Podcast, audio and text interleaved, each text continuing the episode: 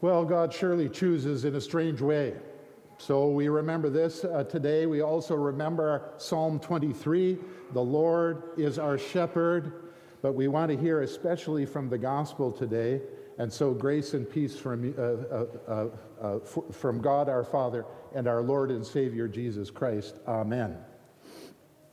I want one particular word from this long chapter in uh, John chapter 9, and it is the last thing that Jesus says when he uh, describes what he has come to do, how he has come to this earth.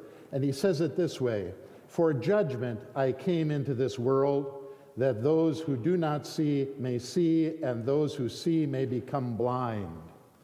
Jesus has come into the world for judgment.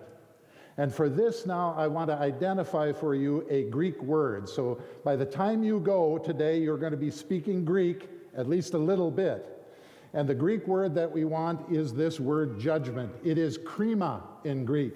And you actually know it because it is entered into our English as criminal. Anyone who has fallen under judgment is a criminal, a sinner. And you're going to hear over and over again uh, in the reading of John chapter 9 that everybody knows that God does not listen to a sinner.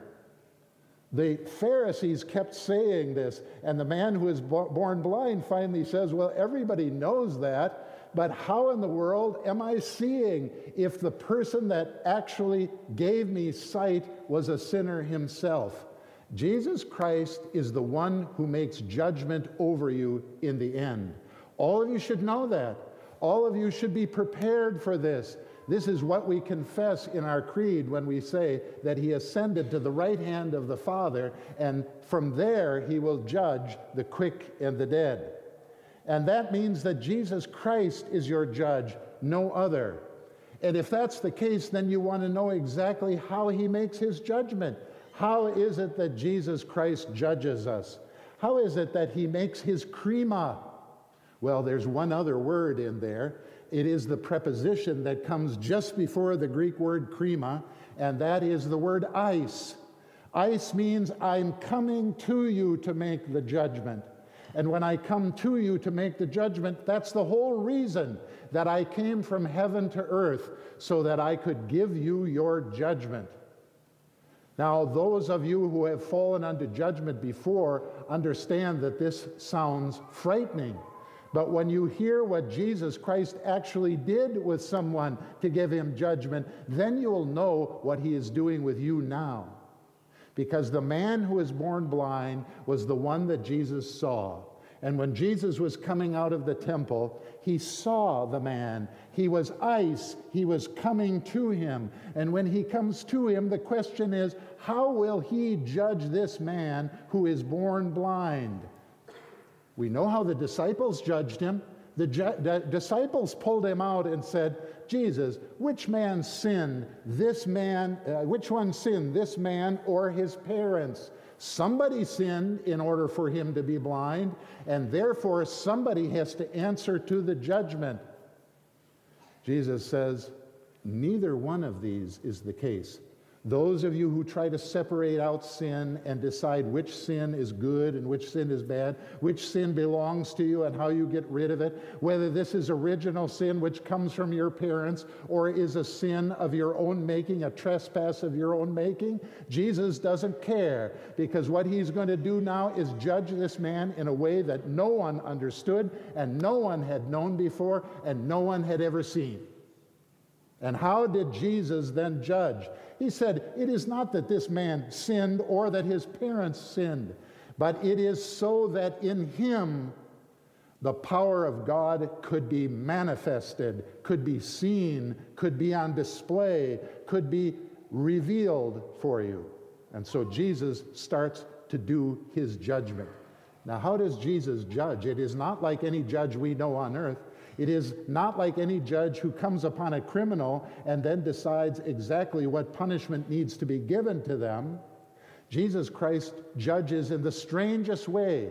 He tells the blind man, uh, I am going to spit And when I spit, I'm going to make mud. And when I make mud, I'm going to put mud on your eyes. And when I put mud on your eyes, I'm going to tell you to go to the pool of Siloam and wash. And lo and behold, the man did as Jesus said.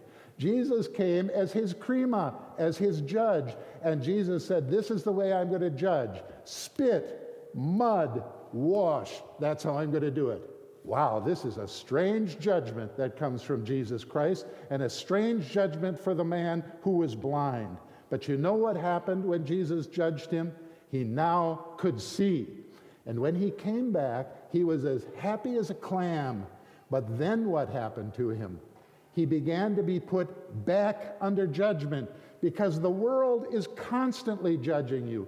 You are constantly under judgment. Those of you who begin to suspect that everybody is judging you from the outside are correct. You are being judged constantly. In fact, I can't even go to a doctor uh, and get a physical without getting through the door and having a form given to me saying I'm now going to judge how well the doctor did. Uh, when the uh, doctor uh, uh, told me I had a huge go- uh, goiter, did he smile or not? Uh, is this the kind of judgment that we find one after another? I was a teacher too, and every time I finished a course, I had to give forms to my students saying, How well did your teacher do? All of you are under judgment like this, and you are under judgment even by those who are nearest and dearest to you.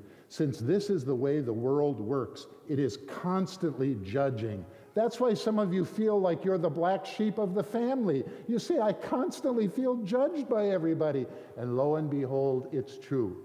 But you know who the greatest judge in your own life is?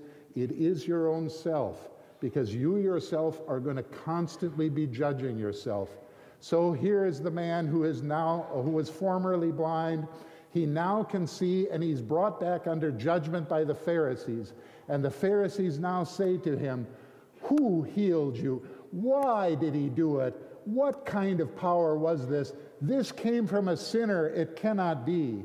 And the blind man now says, All I know is this I don't know much in the world. I don't know much of anything, but I do know this. He spit, he made mud. I went and washed, and now I see. What else can I say? And they said, well, let's throw him out if he's not going to give us the the, uh, uh, uh, sit under the judgment that we want to give to him. Bring his parents in. Let's see if we can blame his parents for what he has done. So now they bring his parents in and they say, uh, Was this man really blind? Maybe he was never born blind. Do you know anything about this? They all said, We don't know anything more than this. He was born blind and now he can see. There was spitting, there was mud. He went and washed. Now all of a sudden he can see. They said, Now the parents are not going to give us what they want, so bring the man back in. And for a second time, they said to the man, Who did this? Why did he do this? What kind of judge do you have? And the blind man said, How many times do I have to say it? Spit, mud, wash. That's what happened. I don't know anything more than that. And my Lord and Savior is the one now who has given me eyes to see. What else can I say? Now, people, this is a true Christian. You are Christian when you understand what Jesus Christ is doing. And when he comes to judge you, he's going to do the same thing with you that he did with the blind man. He's going to spit. He's going to make mud. He's going to apply it to your eyes and tell you to wash. This is what it means to be baptized. He puts his word in the water. Then he applies the water to you. And then you say, I don't know what happened. He spoke into the water. The water was applied to me. And lo and behold, I am a new man. You go figure it out. This is a judgment unlike anything else that the world knows. And the same thing happens when you come up for communion.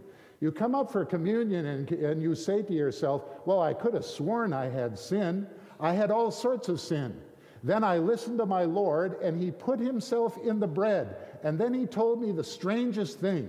He says, Take it and eat it. So, what was I supposed to do? I took it and I ate it.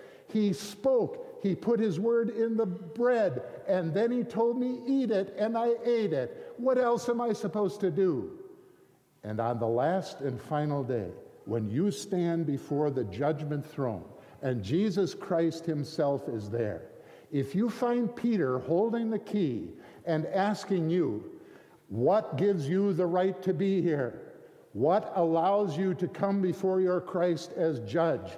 You say, I don't know, Peter. He told me he put himself in the bread and to eat it. And so I took it and I ate it. What else can I say? So I have come for the ice krima. The ice krima is supposed to be here. The one who comes to judge me in a new way that is unlike anything else. And he made me new.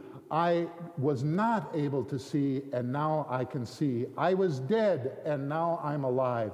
I was a sinner, and now I have been forgiven. Lord God, what else can I say? He spit, He put the mud on me. I washed, now I can see. Remember this on the last and final day.